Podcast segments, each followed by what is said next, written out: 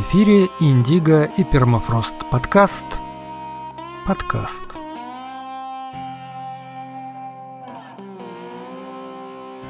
Привет, меня зовут Дмитрий. Я рассказываю о мужской одежде прошлого века. Нет, я рассказывал о мужской одежде прошлого века, олдскульных джинсах из японского селвидж денима и высоких ботинках из настоящей кожи. Получится ли об этом? С прошлого мая я выходил каждые две недели. Вот и 23 февраля по графику вышел эпизод. И сейчас, спустя всего две недели, спустя целых две недели. Но за эти дни все изменилось. Две недели назад в одночасье сломались, разбились об стену жизненные стратегии, жизненные планы и просто жизни очень многих людей. Тысяч, сотен тысяч, миллионов. Именно так и выглядят исторические события. Это потом они станут абзацем в учебнике, а сейчас... Ты видел, видел когда-нибудь океанские волны? Ну, не живем, хотя бы по телеку. Не обязательно даже 12-бальный шторм. Это просто много метров и много-много тонн, неумолимо движущихся над тобой, по тебе, сквозь тебя. Им не то чтобы плевать на тебя, они просто не замечают тебя. Они даже не знают о твоем существовании. Они бесчеловечны по самой своей сути. Ты щепка, просто пытающаяся не погибнуть. Вот что такое исторические события. И я точно такая же щепка, и каждый из нас. И даже тому, кто представляет себя маяком на скале, который волны разобьются в мелкую пыль, я не советую проверять, кто из нас прав. Вдруг все-таки я. Я уже давно понял, что у людей, которым интересны мои рассказы про старые джинсы и всякие куртки, может быть мало общего. Может вообще не быть ничего общего, поэтому я не исхожу из предпосылки, что твои взгляды на жизнь совпадают с моими. И не из-за политинформации ты слушаешь этот подкаст поэтому ее здесь не будет. Каждый человек должен уметь находить важные факты и отличать их от фейков. Каждый должен знакомиться с разными интерпретациями этих фактов и выстраивать свою картину мира. И принимать решения в соответствии со своими ценностями.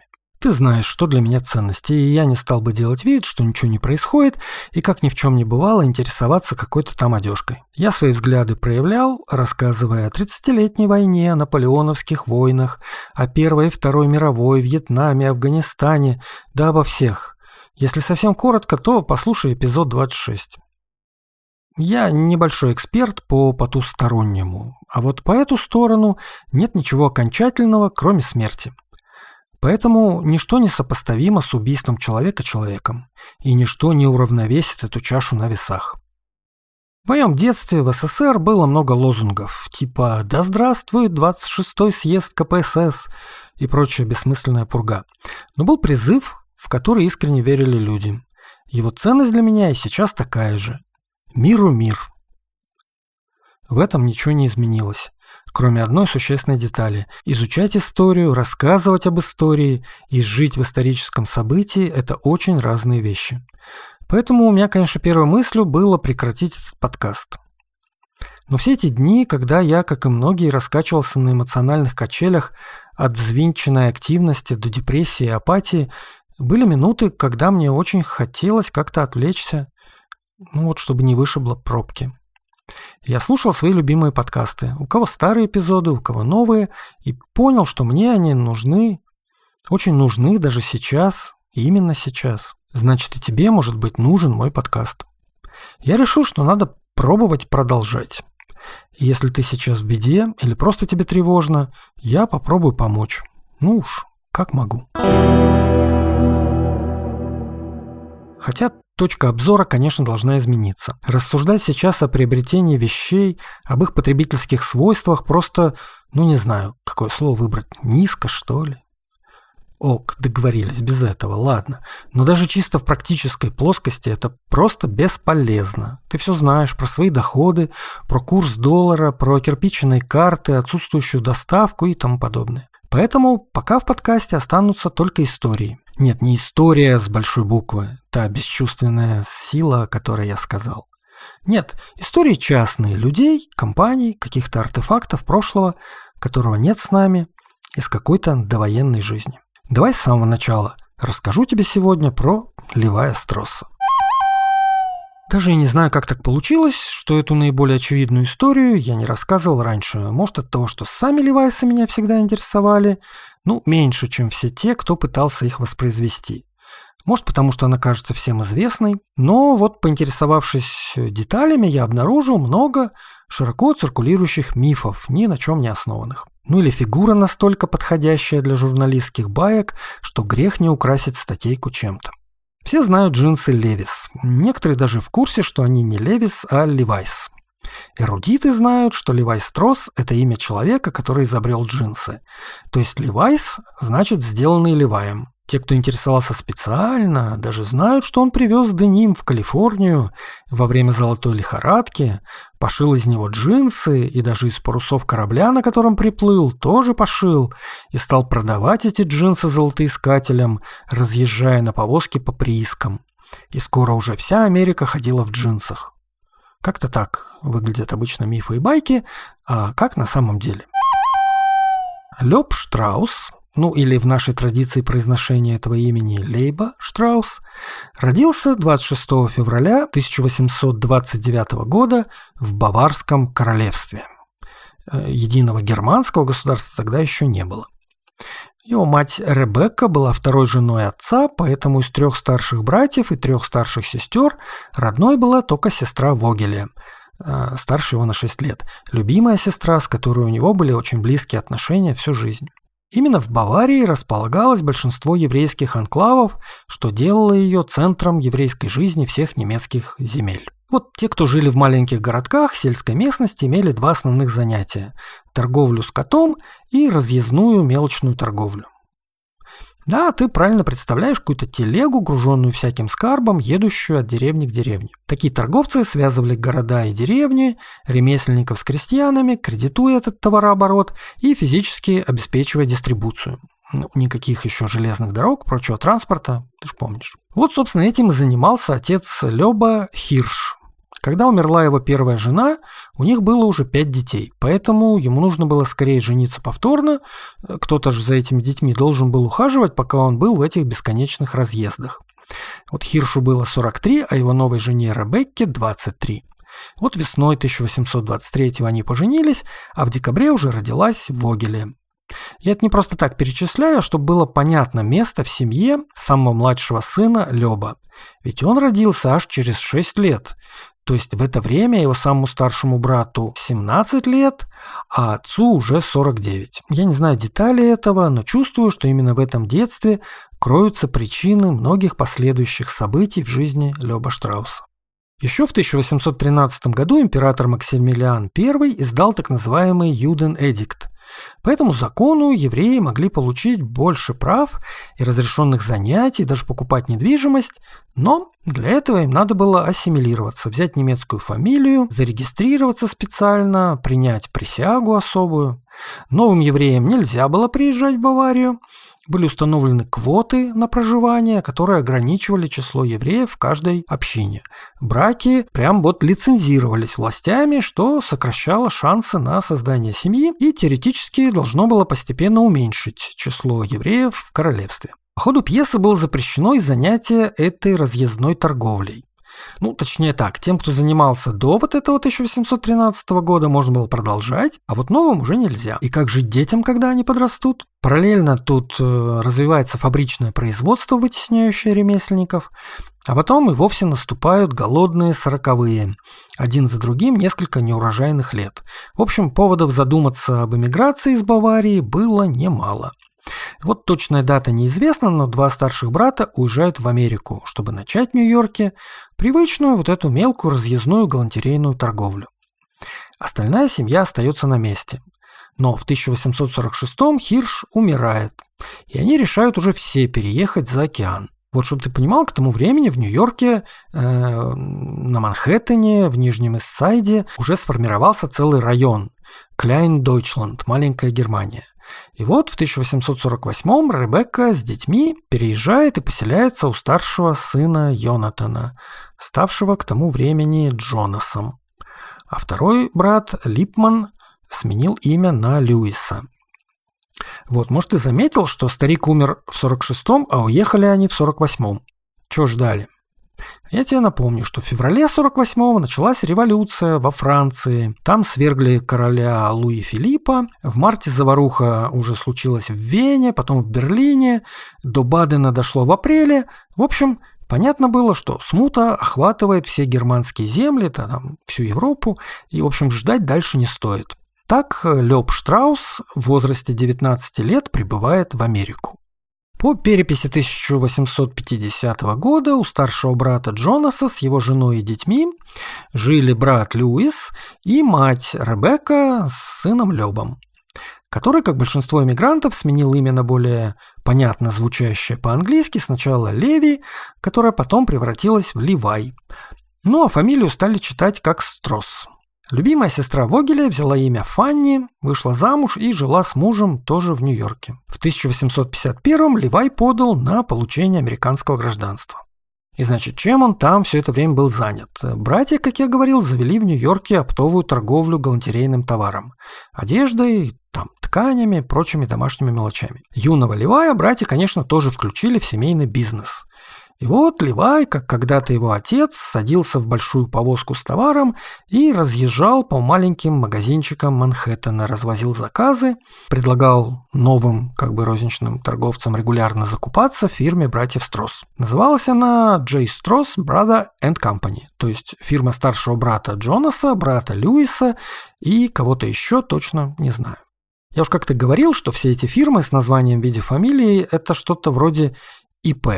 А когда в фирме несколько фамилий в названии, то это типа товарищество. И вот только специальный процесс инкорпорирования бизнеса означал создание ООшки. Так что тут Левай, по сути, наемный работник этого партнерства старших братьев.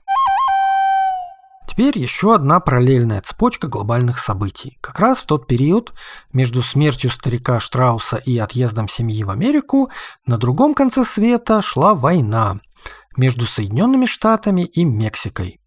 Основной темой там был Техас и Новая Мексика, но под шумок американцы заняли мексиканские провинции Калифорнии. Баха Калифорния и Альта Калифорния, то есть Нижняя и Верхняя Калифорния. Не сказать, чтобы мексиканское правительство было сильно озабочено делами этих Калифорний. Там в самой Центральной Мексике было не вполне до них. Вот в этом 1846 в стране поменялось четыре президента, Шесть раз менялись министры обороны и 16 раз министры финансов. Ну, то есть понятно, в каком положении она там находилась. Описание битв в самой Калифорнии не сильно впечатляют, конечно. Отряд в 300 человек выступил туда-то. Армия с 1700 человек наступала туда-то. У них было 40 пушек, ну и тому подобное. Но это именно в Калифорнии, да. В Техасе, Новой Мексике, в самой Мексике посерьезнее все обстояло, конечно, и почти 30 тысяч человек потери обеих сторон в этой войне составили. Так или иначе, в 1848 война закончилась взятием мексиканской столицы и подписанием мирного договора. Ну а в Альта-Калифорнии война закончилась еще раньше, в 1947 и вот этот итоговый договор предусматривал уступку Мексикой Альта-Калифорнии. Всего там проживало в то время тысяча семей. Вот, ну, в рамках этого договора много еще чего э, Мексика уступила, и сейчас это ни много ни мало такие штаты, как Калифорния, Нью-Мексико, Аризона, Невада, Юта, Колорадо, ну и, собственно, Техас с границей по Рио-Гранде. То есть гигантские территории, вот, до независимой Мексики это все были испанские колонии. То есть, ну, не сумели люди распорядиться ими и освоить. Такой еще штрих. Победители американцы заплатили проигравшей Мексике 15 миллионов долларов за нанесенный войной ущерб. И еще там 3 с лишним миллиона долларов долга простили. Да, значит, 2 февраля 1848 подписан договор, а 24 января, то есть буквально на неделю раньше, в Калифорнии нашли то самое золото. Нашел его плотник, который строил мельницу для некоего Джона Саттера. Все время напоминаю, что мельница – это на реке колесо, поэтому вот и нашлось это золото, что в реке. В общем, ты же понимаешь, что в этом деле важно не столько находка золота, сколько фиксация прав на участок. И Саттер отправляет некого Чарльза Беннета к полковнику, главному представителю американских властей. Калифорнии, чтобы подтвердить собственность на полезные ископаемые на своей земле. Это же не одно и то же земля и недра. И вот он берет с этого Беннета, конечно, самую-самую страшную клятву хранить все в тайне. Ну, то, что знают двое, знает и свинья. По дороге Беннет остановился в городишке Бенисии, где услышал разговоры об обнаружении угля возле горы Дьябло, ну и, конечно, сразу проболтался об открытии золота. Он продолжил путь до Сан-Франциско, где снова не смог сохранить тайну. Ну и потом уже в Монтерее вот этого полковника Мейсона тот отказался выносить какие-либо решения о праве собственности на земли и вот эти ресурсы. И Беннет в третий раз рассказал об открытии золота. До местной газеты в Сан-Франциско информация дошла в марте. А первой большой газетой с восточного побережья, написавшей о золоте, стала Нью-Йорк Herald 19 августа 1848 года. И началось. Понятно, что первыми ломанулись те, кто поближе. В 1948 году в Сан-Франциско жило что-то около тысячи человек – и он сначала превратился в город-призрак, потому что люди бросили свои бизнесы, корабли в порту и чуть не поголовно ушли на поиски золота. Вот. Основная масса приезжих добралась до Калифорнии уже в следующем, 49 году, их так и называли. Ну, называли, сейчас называют 49ers. Уже в 1850-м население Сан-Франциско составило 25 тысяч человек. Вот тогда действительно они жили в палатках, разобранных палубных надстройках брошенных кораблей, и слово «лихорадка» самым правильным образом описывает вот начавшийся процесс. То есть десятки тысяч людей из разных стран устремились в Калифорнию. Но добраться туда было непросто. Самый долгий и опасный путь по земле, через континент по калифорнийской тропе. Это месяцев 5-6. Те самые кинематографические повозки-вагоны, собранные в большой или поменьше караван, страдающие от голода, холеры, нападения индейцев, везущие с собой все необходимые припасы, вот эти люди. А что там с собой надо и как туда ехать, ну все очень четко было описано в прессе, такие милые подробности. По дороге, например, снашивалось три пары ботинок. С собой надо было взять 11 килограмм мыла. На одного взрослого следовало взять 23 килограмма бекона, 68 килограмм муки пшеничной и 9 килограмм кукурузной, 18 килограмм сахара и 5 килограмм кофе и тому подобное. Быки были на 10% медленнее лошадей или мулов, но лучше приспособлены к выживанию в суровых условиях. В общем, быстрее и безопаснее было добираться морем, но и дороже, конечно. Морем было два пути.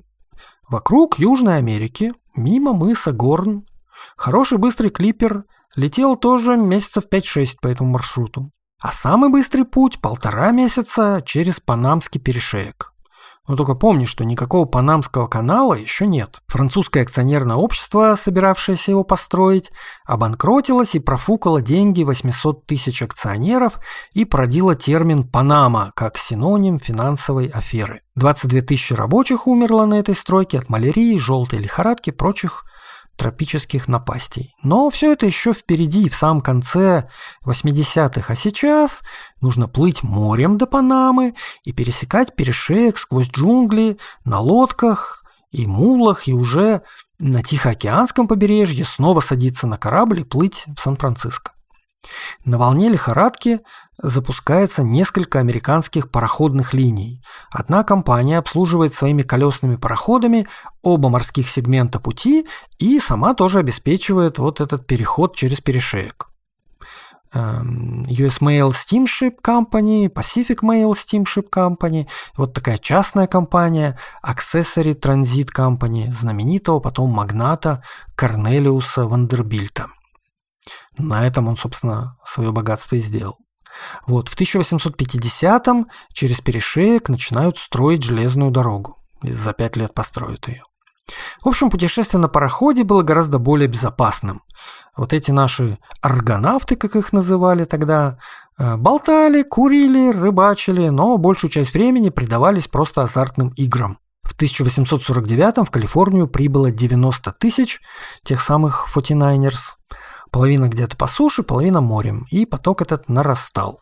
В Сан-Франциско прибывали суда с товарами, ну, не только с этими людьми, но и со всяким барахлом для удовлетворения потребностей вот этого растущего населения. И когда сотни судов были брошены после того, как их экипажи ушли на золотые прииски, многие корабли были переоборудованы под всякие там склады, магазины, гостиницы, все такое. Именно этих времен как раз история про паруса, снятые с кораблей и отправленные на шитье штанов. И вот это именно лихорадка. Кстати, 95% всех искателей счастья были мужчинами. И так что можете себе представить атмосферу в Сан-Франциско тех лет. Пьянство, грабежи, бордели, поножовщина, азартные игры, пожары. Человек мог заснуть в кабаке пьяным, а проснуться где-то в море на корабле, уже проданным в рабство. И это достаточно массовая была история тогда. В общем, однако, как любая лихорадка, она успокаивается и превращается в обычную повседневность. Да, к 1855 году общее число переселенцев достигло 300 тысяч человек. А всего за годы лихорадки в Калифорнии добыли золото на 20 миллионов долларов, что на нынешние деньги что-то там миллионов 400 или около того. Это, конечно, хорошо поспособствовало экономическому росту, но куда больше денег сделали на обычных бизнесах, на обычных активностях вокруг этой лихорадки. На транспорте, на питании, одежде, алкоголе, экипировке, строительстве, услугах и тому подобном. Да, ну тут я что-то увлекся, давай вернемся к братьям Строссам. Конечно, хорошие торговцы, а братья Строс были хорошими торговцами, не могли пройти мимо такого нового рынка и решили его осваивать. Кого же отправить представителем фирмы на другой конец Америки? М? Ясное дело, выбрали молодого, необремененного семьей и коммуникабельного Ливая. 31 января 1853 года он получил гражданство за неделю до своего отъезда в Сан-Франциско. Вот, 1853 – это уже более-менее цивильный город с населением под 50 тысяч человек. Конечно, сильно меньше, чем Нью-Йорк, там 700 тысяч. Но это город. Это город с деревянными и кирпичными зданиями, ресторанами, мастерскими, пекарнями, банками, банями, с булыжными или асфальтовыми мостовыми, деревянными тротуарами. То есть все красиво. И вот, значит, э, 5 или 6 февраля 1853 Ливай э, отъезжает в Калифорнию, а 6 марта уже прибывает в Сан-Франциско. Э, тоже вот по панамскому этому пути он двигался. И так быстро за 30 дней э, успел, или даже меньше 30 дней, успел, потому что какую-то часть пути уже даже проехал по железной дороге. Ее еще не достроили, но какой-то сегмент уже был. Но на самом деле все началось раньше, потому что еще осенью 1852 братья отправили груз на двух клиперах вокруг мыса Горн. Вот. 30 марта пришел первый клипер в Сан-Франциско, а 7 мая пришел второй клипер с товаром, а до конца года еще 6 в общем, тут Левай никакой разъездной торговлишкой не занимался. В ожидании прихода этих клиперов нанимал склады, потом принимал грузы, ну и посещал потенциальных клиентов э, с рекомендательными письмами. И он посещал уже вполне состоявшихся торговцев, которые устаканили свой бизнес по снабжению всем необходимым золотоискателей не только в самом Сан-Франциско, но и в городках старателей по всей Калифорнии а позже и в Орегоне, Неваде и даже Британской Колумбии, это вот Канада. Но это все позже, конечно. И приходил он э, не абы куда с этими письмами. В основном это тоже был еврейский бизнес выходцев из Европы, знакомых и родственников которых братья предварительно нашли в Нью-Йорке и запаслись всеми этими рекомендациями. В течение следующих 10 лет Левай получал от 1 до 10 отгрузок из Нью-Йорка ежегодно. Э, в сохранившихся инвойсах мы видим ботинки, шляпы, чулки, брюки, рубашки, постельное белье, ткани, всякие хозяйственные товары. Но поначалу он по-прежнему был сотрудником Нью-Йоркской компании братьев, поэтому заработанные бизнесом деньги отправлялись назад на восточное побережье, как тогда говорили, в казну компании. И отправлялись они из Калифорнии в виде золота, натурой, э, также на кораблях. Например, в 1857 фирма потеряла 76 тысяч долларов, потому что затонул корабль, а на нем всего было 3 тонны золота разных владельцев. Даже такая большая потеря никак не повредила э, бизнесу братьев Строс. К началу 60-х Левай отправил в головной офис более 4 миллионов долларов. Это на нынешние деньги где-то там миллионов 70. Главная загадка, конечно, откуда старшие братья взяли столько товара, чтобы запустить его в оборот. Вполне возможно, что была какая-то кооперация с другими людьми или фирмами в Нью-Йорке, которые готовы были рискнуть своим товаром, отгрузив его с большими отсрочками. В общем, ничего удивительного в том, что Левай сразу стал заметным торговцем в Сан-Франциско. Нет. По переписи 1857 всего за 4 года работы в Калифорнии, Левай задекларировал на 20 тысяч долларов только личного имущества, не компании, а своего. Вот. Значит, через три года после его прибытия, то бишь в 1856 приехал в Сан-Франциско брат Льюис, сестра Фанни с мужем Дэвидом, а также мать Ребекка. Вот. А старший брат Джонас обеспечивал дела фирмы в Нью-Йорке, Льюис ездил туда-сюда, а Левай, собственно, вот в Сан-Франциско рулил. Через 10 лет, в 1863 Левай открывает собственную компанию Levi Strauss Company. Это не означает разрыва какого-то с братьями. Эти вот компании были как раз брат Льюис и Шурин или зять, ну, короче, муж вот сестры, который Дэвид. В общем, калифорнийский бизнес явно становится, если не больше, то как минимум сопоставимым с нью-йоркским. В начале 70-х клиенты компании уже располагаются в том числе далеко от Калифорнии.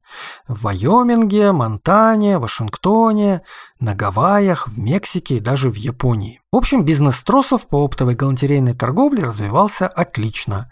Ну, собственно, оно и понятно, практически никакого местного производства на западном побережье не было. Все товары надо было завозить, в том числе и ткани, в том числе и ту самую популярную ткань для пошива рабочей одежды – деним. Говорят, что в 1872 один из клиентов регулярно закупавший ткани в фирме Левая Стросса, портной из Невады Джейкоб Дэвис написал фирму письмо. До наших дней оно не сохранилось. Не ведись на гуляющие по сети тексты со смешными орфографическими ошибками. Вот якобы текст этого письма. В общем, детали в точности неизвестны. Но мы знаем, что именно Дэвис и был тем самым человеком, который сшил рабочие штаны из парусины, ну вот, которые Дак Клод, и денима. И вот он придумал укрепить их заклепками, чтобы не рвались. Якоб Йофис родился где-то недалеко от Риги. То ли в 1831, то ли в 1032 выучился на портного и в 23 году эмигрировал в Америку и стал там Джейкобом Дэвисом. Он пытался зарабатывать своим ремеслом, переезжал с места на место, Восточное побережье, Канада, западное побережье. Работал на золотых приисках, торговал табаком, свининой. Э, с товарищем своим открывал пивоварню. Значит, вроде как прогорел на ней полностью, женился, завел детей. В конце концов решил вернуться к исходному своему ремеслу и открыл в 1869 на главной улице городишке Рино, что в Неваде, мастерскую по пошиву всякой всячины. Палаток там, попон для лошадей, тентов для повозок. Вот такого вот. Шил он эти штуки из парусины и денима, которые закупал в компании Левай Строс. В 1870-м ему пришла идея укрепить карманы медными заклепками по аналогии с попонами. Вот за полтора года он изготовил 200 пар таких штанов, и расходились они так хорошо, что другие портные начали копировать эту технологию. Поэтому в письме было предложение совместно запатентовать эту идею. Вот, очередным мифом является мотивация Дэвиса, мол, у него не было 68 долларов, чтобы заплатить за патентную вот эту процедуру. Ну, это фигня. Он каждую пару продавал аж за 3 доллара. Это вполне себе премиальная цена. Так что 68 бы уж как-то легко накопил. Гораздо более вероятно, что в письме содержалось предложение начать совместный бизнес по производству вот такой готовой рабочей одежды. А вот для этого нужны совсем другие ресурсы. А главное – канал сбыта. В общем, вот этот совместный патент был получен компаньонами в 1873 году, и Дэвис переехал в Сан-Франциско, где стал руководителем швейного производства, организованного вот компанией Стросса. Сначала вроде как просто на дом швеям раздавали, потом поняли, что так качество единообразное не выдержать и как-то централизовали это дело. Новые вот эти Дунгарис компании Levi Strauss были клепанными и получили название 2 икса что было обозначением денима, использованного для их производства.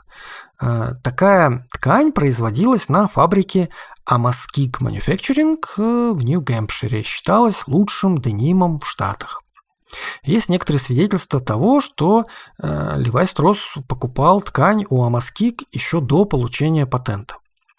И вот эта ткань отправлялась, соответственно, из Нью-Гэмпшира по железной дороге, которую уже к тому времени построили, ну или на корабле. Э, в общем, та еще логистика.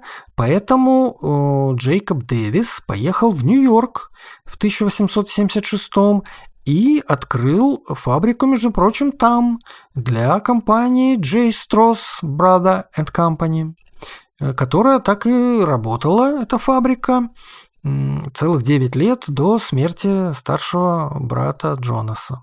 Вот. И постепенно торговая компания Levi Strauss стала еще и производственной, но исключительно на рабочей одежде сосредоточилась гораздо позднее. Что фирма торговала и обувью, и женской одеждой, всякими шелковыми и сатиновыми тканями, шляпками, прочими товарами, очень далекими от стереотипного образа золотоискателя – тут логично э, начать рассказывать, как развивался бренд Levi's, но это уже будет разговор про джинсы, про фирму, про бизнес, но не про самого Левая, поэтому не стану. Обороты росли, капиталы росли, и Левай Стросс стал очень заметным бизнесменом Калифорнии. Он руководил помимо своей вот этой компании банком, участвовал в проекте по строительству железной дороги, э, неудачно там вышло у них, владел газовой компанией, был членом торговой палаты и вообще очень много времени уделял благотворительности. И чаще всего он помогал почему-то сиротам, э, школам и больницам для бедных детей ну, также еще и синагогам, католическим храмам, э, в то же время основал большую стипендию, чтобы вот молодые люди могли учиться в свежеоснованном Калифорнийском университете. Левай никогда не был женат, что в те времена было очень нетипичным. В возрасте 37 лет, вот ему надоело жить одному, он переехал в дом сестры Фанни и ее мужа Дэвида. Я подозреваю, что до этого он жил с мамой, и, возможно, она умерла. Впрочем, фактов у меня нет, даты ее смерти я не нашел. Так по годам вроде как и рановато, ей всего 66 лет тогда. Вот, брат Льюис умер в Сан-Франциско в 1881 Джонас, старший, как я уже упоминал, в Нью-Йорке в 1885 ну и компания J. Stross Brother and Company исчезла. Вот, хотя последние годы она существовала лишь формально, потому что бизнес Левая давно стал основным. Сам Левай теперь официально стал патриархом своей семьи. Сестра Фанни умерла в 1884 а ее муж Дэвид еще раньше, десятью годами ранее. В 1890-м компания Levi Strauss Company была, наконец, инкорпорирована, то есть создана ООО, где равные доли получили сам Левай и четыре сына Фани, его племянники. Вот с этого времени Левай все меньше уделял внимание бизнесу, а больше филантропическим и общественным проектам, муниципальным делам, входя во всякие комитеты, лиги, палаты. Он по-прежнему жил в бывшем доме сестры, который тогда уже принадлежал племяннику Джейкобу и был полон уже его детьми. Вот. Левай, ну, чем он там занимался? В основном посещал то банкеты по случаю выхода на пенсию, то похороны своих коллег-коммерсантов и тех, с кем он работал в советах директоров корпораций. Но также с удовольствием оставался любимым дядюшкой Леваем для своих многочисленных племянников и племянниц. Он мирно скончался 26 сентября 1902 года в возрасте 73 лет. А вот племянники Левая и сын Дэвиса, они не дали бизнесу загнуться, когда вот умер Левай в 902 а потом и Дэвис в 1908 Да, а шансы были, учитывая то, что фабрика, как и склады и офис, полностью сгорели в великом пожаре Сан-Франциско, последовавшем за восьмибальным землетрясением в 1906 году. Собственно, в том же пожаре сгорели и архивы компании, поэтому многие детали биографии Стросса и истории джинсов никогда не будут известны доподлинно. Но мы знаем наверняка, предприятие – это не здания и станки. Джинсы – это не просто синие брюки с пятью карманами, а история великого предпринимателя Левая Стросса – это очень семейная история. 7 марта 2022 года компания Levi Strauss распространила заявление. В ответ на продолжающийся гуманитарный кризис в Украине, который приводит к росту числа беженцев в страны Восточной Европы, компания Levi Strauss Company объявила о том, что жертвует 300 тысяч долларов некоммерческим организациям, оказывающим помощь пострадавшим от продолжающегося конфликта. Учитывая огромные потрясения, происходящие в регионе, которые делают невозможным нормальное ведение бизнеса, Levi Strauss Company временно приостанавливает коммерческие операции в России, включая любые новые инвестиции. По данным ООН, к 6 марта количество беженцев из Украины превысило полтора миллиона человек.